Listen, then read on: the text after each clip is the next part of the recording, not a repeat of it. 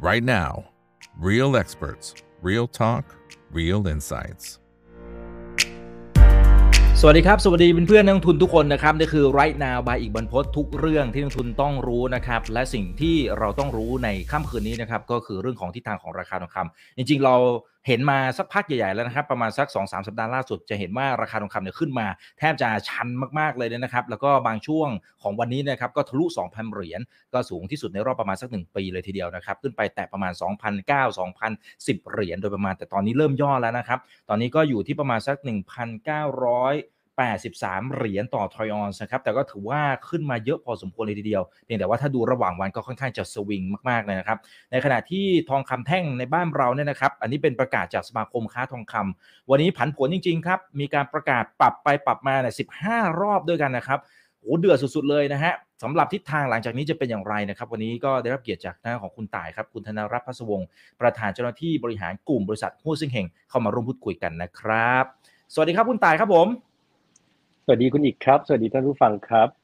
อ่าช่วงนี้นะครับต้องบอกว่าทองคำนี่ใครถือนี่น่าจะยิ้มออกเลยนะฮะขึ้นมาสูงมากๆนะครับอ่าถึงแม้ว่าค่าเงินบาทจริงๆ ก็พลิกกลับมาแข็งค่าเล็กน้อยก็ตามนะครับแต่ว่าโดยภาพรวมจริงๆ แล้ว พอราคาทองคำในตลาดโลกขึ้นมาขนาดนี้เนี่ยก็หลายคนบอกไม่ไม่ได้เห็นราคานี้นานแล้วนะฮะตอนนี้ถ้าตัวทองคำตัวทองคำแท่งเนี่ยขายออก 32,000 คุณตาย โอ้โห นี่มัน เดือดมาก อันนี้มันถือว่า price in เหตุการณ์ร้ายๆ ความกลัวทั้งทางฝั่งของอาธนาคารอเมริกา ธนาคารยุโรป หรือแม้กระทั่งสงครามที่ยังไม่จบเนี่ยมันมัน price in ไปแล้วหรือยังฮะคุณตาย หรือตอนนี้มันเป็นเรื่องครับของวิกฤตเสียงสูญเสียหรือวิกฤตศรัทธามากกว่าหรือยังไงฮะผมผมว่าณณจุดนี้เป็นวิกฤตศรัทธาอยู่นะครับ เดี๋ยวคงต้องมาดูกันต่อแล้วจริงๆก็ใกล้การประชุมเฟดวันที่ 21 22 เข้ามามาก ๆ แล้วก็คิดว่าน่าจะเป็นการประชุมเฟดที่ เป็นครั้งสำคัญที่สุดในรอบปีนะครับ เพราะว่า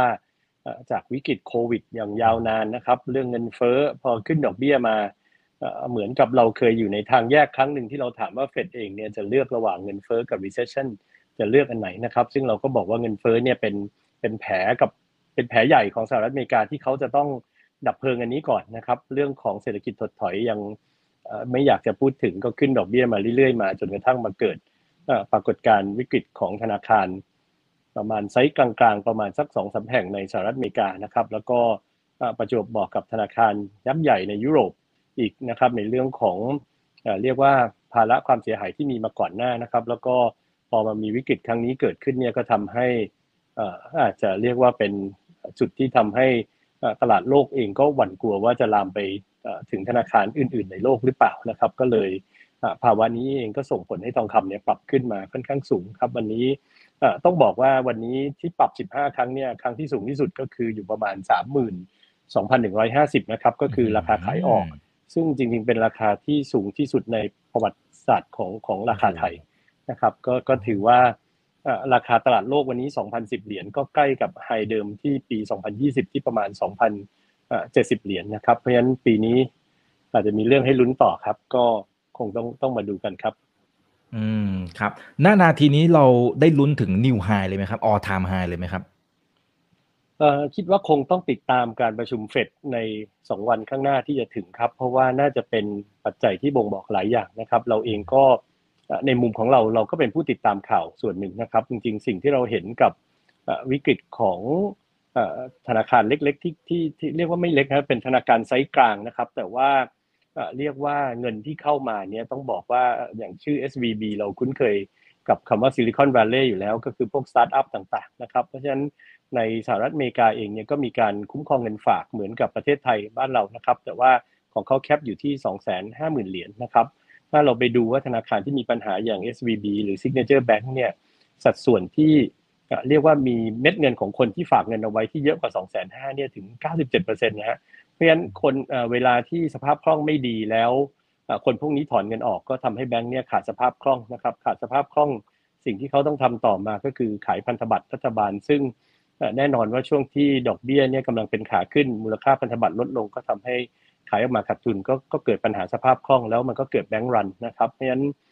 คนเองก็ก็กลัวนะครับว่า ผลกระทบต่อตัวเองจะจะเป็นยังไงบ้างนะครับ แล้วก็เลยทำให้สัปดาห์นี้ทองคำก็เลยดูหวือหวาครับก็สูงสุดในรอบ 11 เดือนนะครับ แล้วก็ปรับขึ้นมากว่า 6.5%ครับในช่วงที่ผ่านมาครับ อืมครับอ่าอย่างคุณต่ายก็บอกว่าเพราะฉะนั้นตัวแปรที่สำคัญมันคือการประชุมเฟดนะครับ ซึ่งพอที่จะฉายภาพตัวซีนารีโอฉากทัดให้คุณผู้ชมเห็นได้ไหมครับว่า ถ้าสมมุติว่าขึ้น 0.25 นะฮะ 0.5 หรือไม่ขึ้นเลยตอนนี้เริ่มมีคนพูดถึงเหมือนกันนะครับว่าเฟดอาจจะอาจจะยังไม่ได้ขึ้นในรอบนี้เนี่ยมันจะมีผลอย่างไรนะฮะครับเป็นผมคิดว่า 3 ประเด็นที่เราติดตามนะครับ ในการประชุมเฟดรอบที่จะถึงนะครับ อย่างแรกเองเนี่ยเราก่อนหน้าเนี่ยเราพูดถึงเรื่องเงินเฟอ้อที่ยังสูงอยู่แล้วก็ ประธานเฟดก่อนหน้าไม่นานเพิ่งมาพูดถึงการที่จะต้องยังอาจจะต้องเร่งขึ้นดอกเบี้ยอยู่คนก็คาดการณ์กันไปที่ 0.5 พอเกิดปัญหานี้เนี่ยคนก็เริ่มมองว่า 0.25 หรืออาจจะไม่ขึ้นเลยด้วยซ้ำนะครับแต่ว่าการติดตามอย่างที่ 2 ที่เราต้องตามเฟดในช่วงที่จะถึงนี้ก็คือเรื่องของตัวดอทพลอตนะครับว่าหลังจากการแถลงการของเฟดแล้วเนี่ยเราอยากจะดูมุมมองปลายปีนะครับว่าเฟดเนี่ยมองว่าอัตราดอกเบี้ยณปลายปีเองจริง ๆ แล้วควรจะอยู่ที่ระดับไหนนะครับ ถ้าเขาปรับตัวนี้ลงเนี่ยความหมายก็คือว่ารอบนี้สมมุติว่าถ้าขึ้นดอกเบี้ย 0.25 แล้วช่วงเดือนพฤษภายืนพื้นไม่ไม่ปรับอะไรนะครับ แล้วก็หลังจากนั้นอีกทุก ๆ รอบปรับลงครั้งละ 0.25%เนี่ยก็ความหมายก็คือว่าถ้าตัวดอทพลอตเนี่ยมองว่าปลายปีจะปรับลงอีกเนี่ยตัวเลขที่ที่ยืนปลายปีจะน้อยกว่านี้ หมายความว่าอีก 4 รอบ หลังจากนี้ไปเนี่ยถ้ามีการปรับลงก็จะส่งผลดีกับราคาทอง เพราะว่าทุกครั้งที่ ดอกเบี้ยปรับลดลงราคาทองก็ดีดขึ้นนะครับ เพราะฉะนั้นตัวนี้เองอาจจะเป็นสัญญาณที่ต้องมาดูว่าเรื่องที่เราเคยคุยกันก่อนหน้าว่าเศรษฐกิจถดถอยเนี่ยภาพนั้นจะตามมาไหมแล้วพอเกิดปัญหาแบงก์รันเนี่ยอาจจะทำให้เรื่องนี้หนักขึ้นไปหรือเปล่านะครับ มันก็เลยเป็นปัจจัยบวกต่อราคาทอง อีกอันหนึ่งที่ต้องดูติดตามไปก็คือเรื่องของตัวเลขเศรษฐกิจสหรัฐอเมริกานะครับ ซึ่งรอบสุดท้ายที่ผ่านมายังยังถือว่าโชคดี เราเห็นว่าตัวเลขเงินเฟ้อทั้ง CPI กับตัว PPI เนี่ยมัน ค่อนข้างเรียกว่าไม่สูงมากแล้วนะครับ เพราะฉะนั้นก็อาจจะยังมีความอุ่นใจว่าเฟดอาจจะไม่จำเป็นที่จะต้องเร่งขึ้นดอกเบี้ยแล้ว แล้วก็ประกอบกับเรื่องของธนาคารที่เกิดขึ้น ก็เลยตีภาพเป็น3ซีนารีโอครับ ก็คิดว่าถ้าณตอนประชุมเฟดเนี่ยนะครับ คือถ้าเกิดดอกเบี้ยเนี่ยไม่ขึ้นหรือว่าขึ้นแค่ 0.25 แต่ว่าตัวดอทพลอตไม่เปลี่ยนแปลงเนี่ยเราคิดว่าก็น่าจะไปอยู่แถวแนวต้าน 2,000 เหรียญนะครับ แต่ว่า หากตัวดอกเบี้ยเนี่ยยืนพื้นหรือว่าปรับลดหรือว่าไม่ขึ้นหรือว่าขึ้นแค่ 0.25 แต่ตัวดอทพอตเนี่ยปรับตัวเลขลดลงนะครับ เราคิดว่ามีโอกาสที่จะผ่าน 2,000 เหรียญขึ้นไปได้อีกนะครับแล้วก็ในกรณีที่ผิดคาดจริง ๆ ถ้าไม่เป็นลักษณะนี้ก็ก็คงอาจจะมีการย่อลงมาของราคาทองครับ แต่ว่าน่าจะเป็น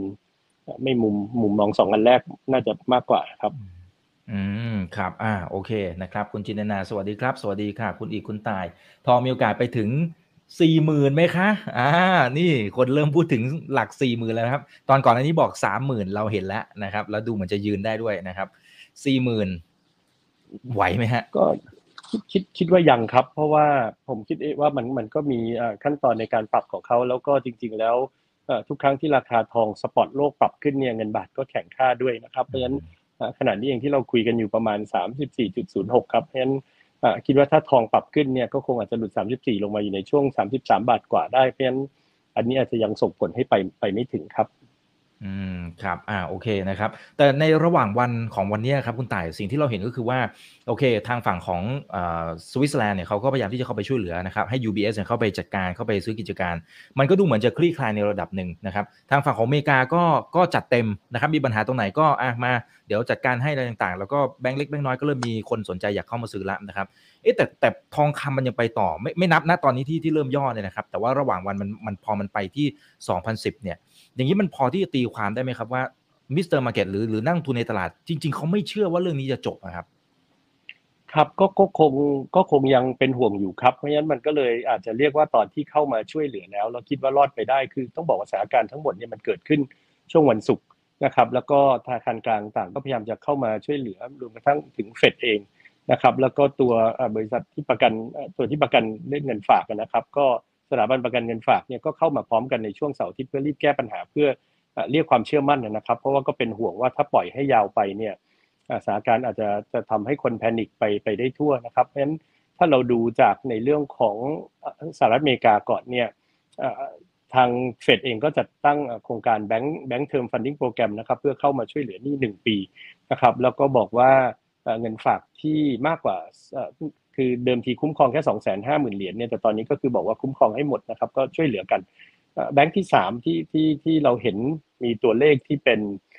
เรื่องของสัดส่วนที่มีมีเงินฝากที่ไม่ได้รับประกันสูงเนี่ยก็คือ First Republic เองเนี่ยก็ก็ก็เกือบจะ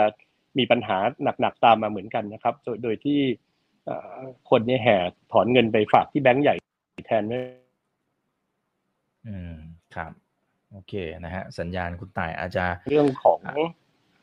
ครับผม โอเค กลับมาแล้วครับ กลับมาแล้วครับเมื่อกี้สัญญาณหายครับครับ ครับเอ่อจริงทางเอ่อทางที่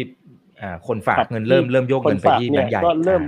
เริ่มโยกเงินไปแบงก์ใหญ่แบงก์ใหญ่เองกลับจะต้องเอาเงินกลับมาช่วยเหลือเพื่อให้แบงก์ขนาดกลางมีสภาพคล่องเพื่อไม่ให้ล้มไปนะครับ พอผมคิดว่าฝั่งยุโรปเองเนี่ย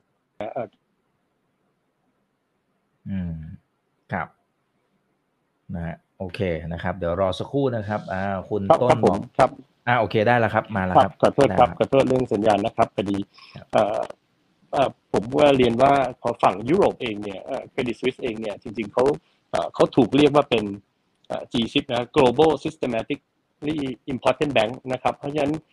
ความที่เขามีเป็นไบแบงค์ที่ขนาดใหญ่มาก และมีมูลค่า เรื่องของสินทรัพย์ในการลงทุนที่สูงมากอยู่ในนั้นเนี่ยถ้าเกิดล้มไปก็คงจะมีปัญหานะครับ เราก็คง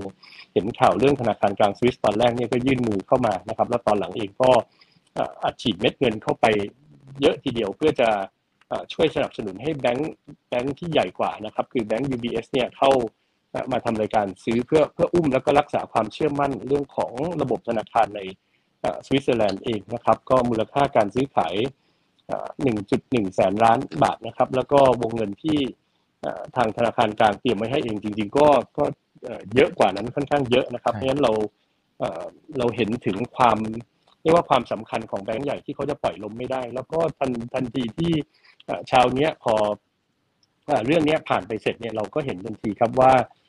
ราคาทองเนี่ยก็เริ่มปรับย่อลงมา เพราะคนเองก็อาจจะเชื่อในเรื่องความความเชื่อมั่นที่เรียกมาได้ ก็ถือว่าราคาทองมัน อยู่บนขวากข่าวร้ายนะครับ เพราะฉะนั้นพอมันขึ้นไปสูงถึงจุดหนึ่งก็คงจะ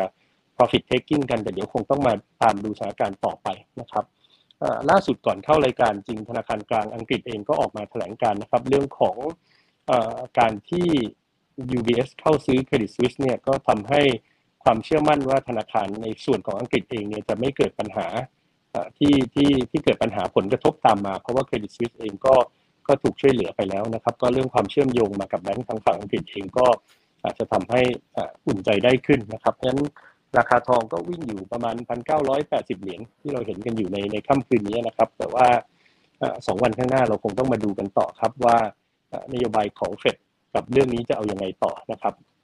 อืมอืมครับเอ่อทีนี้เราเราเห็นการแอคชั่นของธนาคารกลางหลาย ๆ แห่งนะครับ ที่เข้าไปอุ้มไม่ทางใดก็ทางหนึ่งเนี่ยนะครับ แปลว่าส่วนหนึ่งเขาอาจจะต้องมีการใช้เม็ดเงินประมาณหนึ่งนะครับ แต่ทีนี้อย่างปีที่แล้วที่เราเคยคุยกันนะครับ คุณต่ายว่าธนาคารกลางจริง ๆ ทั่วโลกเนี่ยมีการเก็บทองคำแบบมหาศาลมาก ๆ ผมก็จะว่าน่าจะทำจุดสูงสุดเป็นประวัติการซะด้วยซ้ำในปีที่แล้วนะครับ ที่เก็บเข้ามาเยอะ ๆ เลย รวมถึงแบงก์ชาติไทยนะครับ มันมีจุดไหนไหมครับว่าเช่นสมมุติว่าพอเอาเงินส่วนหนึ่งเนี่ยไปอุ้มบรรดาธนาคารระบบการเงินไม่ให้มันพังเนี่ยนะครับแล้วสุดท้ายแล้วเงินอาจจะล่อยหลอจนสุดท้ายก็อาจจะต้องเอาทองคำที่มีอยู่ในหน้าตักเนี่ยต้องออกมาทยอยขายมันมันมีโอกาสเกิดซีนารีโอนี้ไหมครับ ผมว่ามันเป็นความจำเป็นที่เขาซื้อเพื่อรักษามูลค่าเงินตรงนี้ของเขานะครับ แล้วก็ไว้ใช้ในยามที่ฉุกเฉินนะครับ เพียงแต่ว่าถ้าไปถึงซีนารีโอนั้นจริงๆ ผมผมคิดว่ามูลค่าทองก็ก็คงเพิ่มขึ้น ตามด้วย ซึ่งมันก็อาจจะเรียกว่าไม่ไม่น่าจะต้องทยอยขายออกมาจนหมดนะครับ แต่ว่าสิ่งที่เราเห็นเป็นตัวเลขที่ชัดเจนคือกองทุน ETF กับธนาคารกลางเนี่ยจริงกลับเข้ามาซื้อทองค่อนข้างเยอะนะครับ แล้วก็ ETF เองในปีนี้เนี่ยกลับเข้าไปซื้อเยอะ เรียกว่าเกือบเทียบเท่า คือตอนตอนช่วงที่โควิดระบาดแล้วตอนสงครามเนี่ยซื้อไปประมาณ 13 ตันอย่างอย่างรอบนี้ 12 ตัน ก็ถือว่าเยอะที่สุดตั้งแต่ก็ใกล้เคียงกับช่วง ช่วงที่เกิดวิกฤตหนักๆครับเพราะฉะนั้นก็ทำให้เห็นว่าคนเองก็ยังมีความกลัวว่าการที่เข้ามาช่วยเหลือของธนาคารกลางต่างๆเนี่ยจะยังเพียงพอหรือเปล่านะครับ เพียงแต่ว่าอย่างน้อยมันเป็นภาพที่ดีขึ้นที่ได้รับการช่วยเหลือมากกว่าปล่อยทิ้งไปครับ อืมอืมครับ โอเคนะครับเอ่อคุณดำรงบอกว่าเสียงของคุณต่ายดูเหมือนจะไม่ช็อตนะฮะเอ่อจริงๆ ผมก็รู้สึกนิดนึงเหมือนกันนะครับ แต่แต่เพิ่งเป็นรอบรอบหลังนะครับ รอบหลังนี่เอง นะฮะแต่พอที่จะฟังรู้เรื่องอยู่นะครับเพียงแต่ว่ามันอาจจะมีเสียงเหมือนเหมือนขึ้นแทรกเล็กน้อยนะครับ โอเคนะครับ คุณพิพัฒน์นะบอกว่าจะรบกวนสอบถามคุณตายถึงฟันโพซิชันขของทองคำอ๋อก็คือเมื่อกี้นะครับเมื่อกี้นะฮะที่บอกว่ามีการเก็บเข้ามาละอ๋อแต่เขาบอกว่าถือว่าโอเวอร์บอทหรือยังมองลักษณะแบบนั้นได้ไหมครับ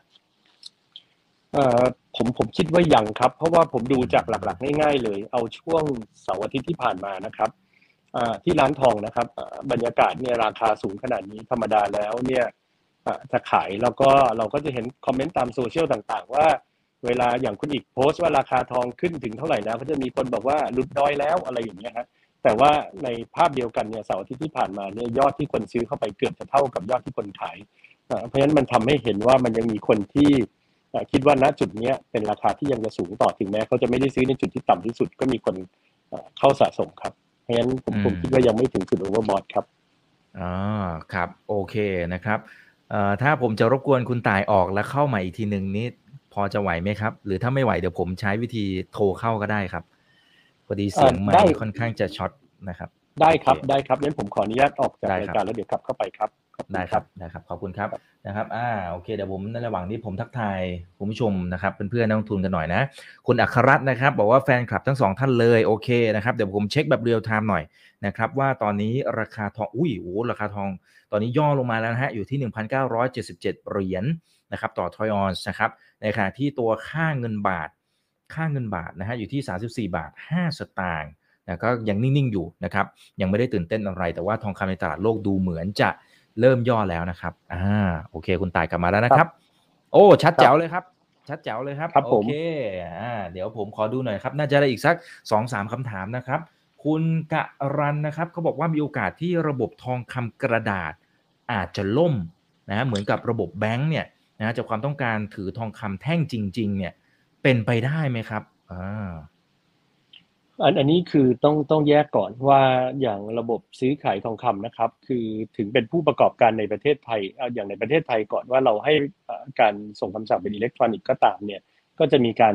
ซื้อหรือเรียกว่าทำ hedging position อยู่หลังบ้านให้นะครับ แล้วก็ทุกการซื้อขายเนี่ยสามารถที่จะมารับอทองคำกลับไปได้นะครับ เพราะฉะนั้นอันนี้ถ้าเป็นการเล่นนอกตลาดที่เป็น exchange ก็ก็คิดว่าต้องมาดูวิธีประกอบการของผู้ประกอบการว่า ลักษณะเกณฑ์เป็นยังไง แต่ในบ้านเราเองเนี่ยทุกการซื้อขายกับผู้ประกอบการที่เป็นพ่อค้าทองครับ ก็จะมีอทองคำที่ลูกค้าสามารถเรียกกลับไปได้ครับ เป็นแค่ช่องทางการส่งคำสั่งอิเล็กทรอนิกส์ครับ แต่ว่าในต่างประเทศเองส่วนใหญ่เนี่ยก็ซื้อขายในตลาดที่เรียกว่าเป็น exchange trading นะครับ ก็มีวอลลุ่มการซื้อการขายตามจำนวนที่มีการมี limit offer เพราะฉะนั้นอันนี้ไม่น่าจะมีปัญหาอะไรให้ลำบากใจครับ อืมอืมครับ คุณจาวิสบอกว่า มาแบบนี้หมายถึงว่าราคาย่อแบบนี้จัด S จัดช็อตไปเลยดีไหมครับ เสี่ยงไปไหมคุณตายสถานการณ์แบบนี้อะครับ ต่อให้มันเริ่มย่อก็ตาม ครับก็ก็ส่วนตัวก็ก็ก็ถ้าเป็นตัวเองส่วนตัวก็คงไม่ค่อยกล้าเล่นขาช็อตเท่าไหร่คืออืมคือต้องเรียนอย่างนี้ครับ ไม่ว่าจะภาวะไหนก็ตามเนี่ยจริงๆถ้าเราดูภาพใหญ่มากๆเนี่ยผมเองก็ยังเอ่อมีความเชื่อในเรื่องของสินทรัพย์ที่มัน ปรับราคาขึ้นไปเรื่อยๆ ตามภาวะเงินเฟ้อตามภาวะเศรษฐกิจต่างๆ เพราะฉะนั้นระยะยาวโดยส่วนอย่างเนี่ยมันมันเป็นขาขึ้น มันก็จะได้เปรียบกว่าขาลงนะแต่ขาลงอาจจะเล่นสั้น ๆ บางช่วงก็โอเค เพื่อเพิ่มโอกาสในการเอ่อทำกำไรครับ แต่ว่าในสถานการณ์แบบที่เรียกว่าเหมือนตลาดเป็นใจครับ ให้ทองขึ้น เพราะว่าอาจจะยังเป็นไซด์เวย์อัพได้เนี่ยผมว่าการช็อตระยะสั้นก็ก็ก็เสี่ยงเหมือนกันว่า ถ้าเกิดมันมันมีเหตุการณ์เกิดขึ้นแล้วมันไปต่อเลยเนี่ยมันมันไม่กลับลงมาเนี่ยมันก็จะเสียหายเยอะครับ ใช่ครับแล้วแต่ละวันเดี๋ยวนี้เราจะเห็นว่าขึ้นทีเนี่ยห้าสิบเหรียญเจ็ดสิบเหรียญนี่เป็นเรื่องธรรมดาเลยนะครับ โอเค คุณวนิตพลนะครับ บอกว่าการที่ทองเริ่มย่อตัวรอบนี้ จริงๆอันนี้อันนี้คุณต่ายตอบไปแล้วนะครับ แต่ว่าผมผมถามอีกนิดแบบเปลี่ยนคำถามนิดนึงแล้วกันนะครับเขาบอกการที่ทองเริ่มย่อตัวรอบนี้เนี่ยจะมองอย่างไรว่า มันเป็นแค่การปรับฐานขายทำกำไรในช่วงสั้น หรือมันอาจจะเป็นจุดกลับตัวนะครับก็ได้นะฮะครับก็ก็อย่างที่เรียนครับจริงๆ ผมคิดว่าสถานการณ์ที่มันเลวร้ายจริง ๆ เกี่ยวกับเรื่องอวิกฤตของธนาคารของอเมริกากับของอทางสวิสเองเนี่ยได้ได้ถูกแก้ไขปัญหาโดยการที่ทางการเนี่ยเข้ามาช่วยเหลือประสานงานในการเข้ามาอุ้มรับนะครับ ก็ทำให้ผ่อนคลายความกังวลลง มันก็อาจจะทำให้มีการ profit taking ในฝั่งของทองนะครับ แต่ว่าสิ่งที่ผมคิดว่านักลงทุนตอนจากนี้ไปก็คงจะติดตามวันที่ 21 กับ 22 ข้างหน้าที่มีการประชุมเฟดนะครับว่าแนวโน้มช่วงที่เหลือของปีเนี่ยผมคิดว่าก็ยังเกี่ยวกับเรื่องวิกฤตภาคธนาคารว่าจะลุกลามต่อไปหรือไม่นะครับ แล้วก็นี่ยังไม่พูดถึงประเด็นสงครามการค้าระหว่างสหรัฐกับจีน ซึ่งอันนี้เดี๋ยวคงต้องมาตามดูต่อในเซสชันถัดๆไป แต่ผมคิดว่าเรื่องวิกฤตธนาคารเนี่ยถ้ามันจะมีผลต่อเรียกว่านโยบายของเฟดเองด้วยครับเพราะฉะนั้นก็อย่างที่เรียนก็คือ ปัจจัยที่ต้องติดตามอาจจะเป็นเรื่องของนโยบายดอกเบี้ยของเฟดแล้วก็เรื่องดอทพอตในปลายปีว่าถ้าเป็นถ้าเฟดขึ้นดอกเบี้ย 0.25 ปรับลดดอทพอตก็ลงเท่ากับตลาดคาดก็ทองก็น่าจะไปทดสอบแนวต้าน 2,000 นะครับ แต่ว่าถ้าเกิดเฟดไม่ขึ้นดอกเบี้ยเลยแล้วปรับดอทพอตลงมากกว่าที่ตลาดคาดการอันนี้คิดว่าน่าจะทะลุแนวต้าน 2,000 ไปได้สบายๆครับ แล้วก็ ในกรณีที่เฟดขึ้นดอกเบี้ย 0.25 แล้วไม่ปรับลดดอทพอตลงนะฮะเขาก็คิดว่าหรือปรับลงน้อยกว่าที่ตลาดคาดไว้ ก็คิดว่าราคาก็จะยืนทรงๆประมาณแถวนี้ครับอืมอืมครับโอเคนะครับแล้วถ้าสมมติว่าคนที่ไม่มีของเลยโอเค ฝั่งช็อตเนี่ยอาจจะมีความเสี่ยงแล้วนะครับ แต่ว่าถ้าเป็นฝั่งลองเนี่ยย่อมาขนาดไหนเราอาจจะเหมือนสมมติคนไหนคันไม้คันมือนะคุณตายนะฮะตรงไหนที่เอ๊ะขอหยอดไปนิดนึงนะอ่า ครับก็ขณะนี้พันเก้าร้อยเจ็ดสิบห้าเหรียญนะครับ ก็ก็แนวรับอยู่ประมาณพันเก้าร้อยห้าสิบเหรียญครับแล้วถ้าหลุดลงไปก็พันเก้าร้อยยี่สิบถ้าคิดเป็นเงินบาทก็ประมาณสามหมื่นหนึ่งพันห้าสามหมื่นหนึ่งพันสองประมาณนี้ครับแต่แนวต้านเนี่ยอาจจะไปได้ถึงสองพันเหรียญนะครับ ก็อยู่ที่ประมาณสามหมื่นสองพันบาท หรือถ้าทะลุไปได้ก็ประมาณสองพันยี่สิบเหรียญครับเป็นแนวต้านถัดไป อืม ครับ อ่า โอเคนะครับ มีคุณเจนะครับ บอกว่าแล้วค่าเงินบาทเองเนี่ย หลายครั้งมันก็สวนทางนะครับ อ่า มันก็หมายถึงอย่างช่วงนี้ก็คือแข่งค่าด้วย คุณตายมองค่าเงินบาทเป็นอย่างไรนะฮะ แล้วถ้าเทียบกันราคาทองคำในตลาดโลกกับค่าเงินบาทตอนนี้อันไหนมีผลมากกว่า ครับเออครับ ครับเออขณะนี้เงินบาทเองจะต้องถ้าถ้าดูจากทิศทางทองที่ปรับขึ้นนะครับ เงินบาทก็คงจะต้อง แข่งค่าไปด้วยครับ แต่ตอนนี้ผมคิดว่าสปอตจะเป็นตัวนำค่าเงินเล็กน้อย เพราะว่าผลของวิกฤตที่เกิดขึ้นทั่วโลกเนี่ยมันทำให้ราคาสปอตมันวิ่งค่อนข้างเร็วครับ อืมอืมครับ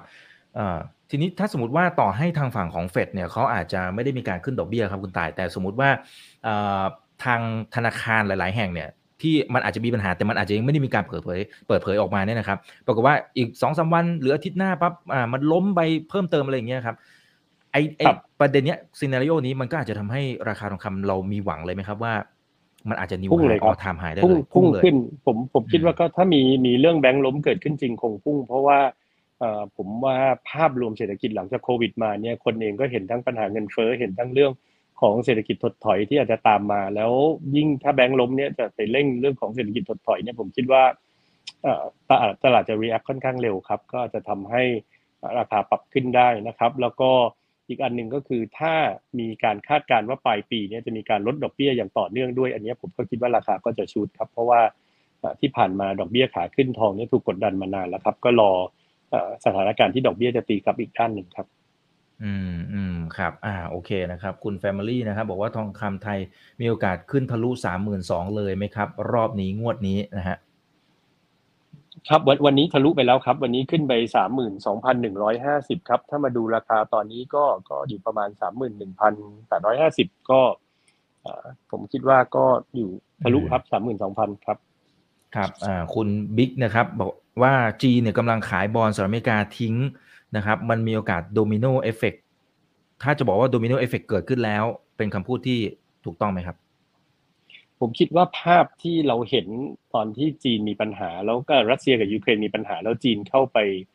เรียกว่ายึดครองเงินของคนอื่นนะครับ ที่เป็นสกุลเงินดอลลาร์ที่เก็บไว้เนี่ยอันนี้มันทำให้เรื่องการพลิกบทบาทของการที่จะลดการถือครองค่าเงินของ US ในหลาย ๆ ประเทศเนี่ยมีมุมมองที่เปลี่ยนไปแล้วนะครับ เพราะว่าถ้าเราเห็นอย่างซาอุดีอาระเบียเองเนี่ยก็พยายามที่จะก็เหมือนอยากจะซื้อขายน้ำมันผ่านสกุลเงินอื่นนะครับ ก็คือพยายามทุกคนอยากจะลดการถือครองตรงนี้ลง เพราะว่า ถือว่าไม่แฟร์แล้วมันมีความเสี่ยงแต่ว่าด้วยด้วยสภาพคล่องของเงินดอลลาร์ที่อยู่ในตลาดได้มากถึงประมาณ 70%เนี่ยผมคิดว่าตัวนี้เองอาจจะยังต้องค่อยๆเห็นผล อาจจะไม่ได้เห็นผลทันทีเพราะฉะนั้นคิดว่ายังยังไม่ใช่เรื่องของเอฟเฟกตรงนี้ครับ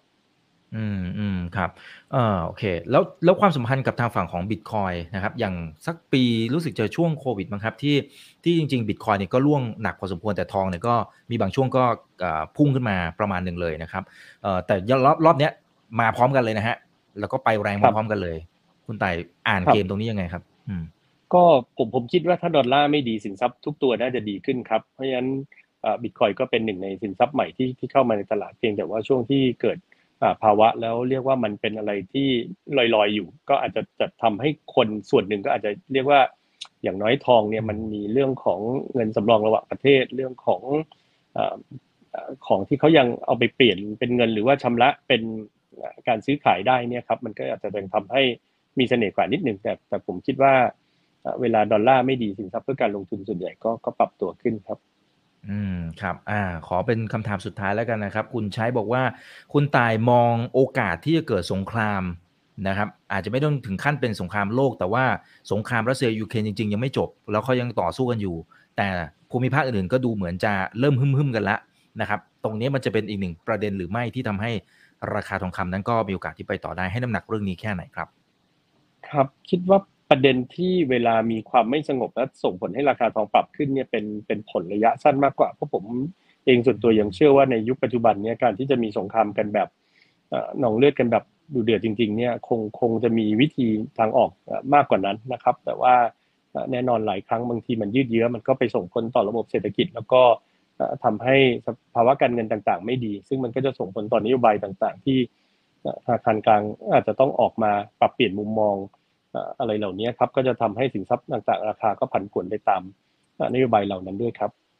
ครับอ่าโอเคเอาแล้วครับก็คุยกันพอสมควรนะครับ ตอนนี้ยังอยู่กัน 1,200 ท่านนะครับ ให้คุณต่ายฝากทิ้งท้ายถึงเพื่อนนักลงทุนกันหน่อยนะครับที่ตอนนี้ลงทุนในทองคำอยู่นะครับ ก็พอจะยิ้มออก หลายคนเนี่ยบางคนบอกว่าตอนนี้รอขายอยู่นะคะนะครับอ่าแล้วก็อ่ามีท่านนี้เขาอ่าแซวเข้ามาครับเขาบอกว่าวันก่อนเห็นคุณต่ายอยู่ที่ร้านค่ะนะแต่ไม่กล้าไปถ่ายรูปด้วยนะคะ โอเค ได้ไหมคุณตาย รอบหน้า ผม ก็พูดคุยกับทุกท่านอยู่แล้วครับ จริงๆทุกทุกเช้าทุกช่วงที่เดินผ่านลูกค้าแล้วก็ลูกค้าถามถึงราคาทองหรือมุมมอง ก็พยายามจะใช้เวลากับลูกค้าให้มากที่สุดเท่าที่จะทำได้ครับ ก็พยายามจะพูดคุยให้เขาฟังถึงภาวะต่างๆ เพื่อช่วยในเรื่องของการตัดสินใจในการลงทุนที่ดีขึ้นให้กับลูกค้าครับ เพราะว่าเราเองก็ยังเชื่อว่าถ้าลูกค้าลงทุนแล้วเขาประสบความสำเร็จเขาก็ เขาก็จะ happy กับเรานะครับงั้นเราก็พยายามทำทุกอย่างให้เขา happy ครับ แต่ว่าช่องทาง a d s i HSH Social ครับก็ยังเป็นช่องทางที่เรามีข้อมูลข่าวสารให้กับลูกค้าทุกวันไม่ว่าจะเป็นช่วงเช้าช่วงเย็นหรือว่าในเรื่องของ breaking news นะครับ ผมก็อยากเชิญชวนให้ลูกค้าเนี่ยเข้าไปเพราะว่าเราพยายามที่จะทำ content ต่างๆนานาเพิ่มมากขึ้นอย่างต่อเนื่องเพื่อให้ข้อมูลได้ทันเหตุการณ์ แล้วก็ เข้าถึงเรื่องการลงทุนทองได้ดีที่สุดครับใครก็อยากฝากอันนี้ไว้กับนักลงทุนเช่นกันครับอ่าครับไป follow กันได้นะครับ เพราะว่าถ้าเรามีข้อมูลมีความรู้เพิ่มมากขึ้นความเสี่ยงในการลงทุนก็จะลดลงนะครับ วันนี้ขอบคุณมากครับคุณต่ายครับ ครับสนุกมากครับแล้วเดี๋ยวโอกาสหน้าขออนุญาตเรียนเชิญใหม่นะครับ นี่คือไรนาใบอิเบิร์นพทุกเรื่องที่นักทุนต้องรู้ครับ สวัสดีครับ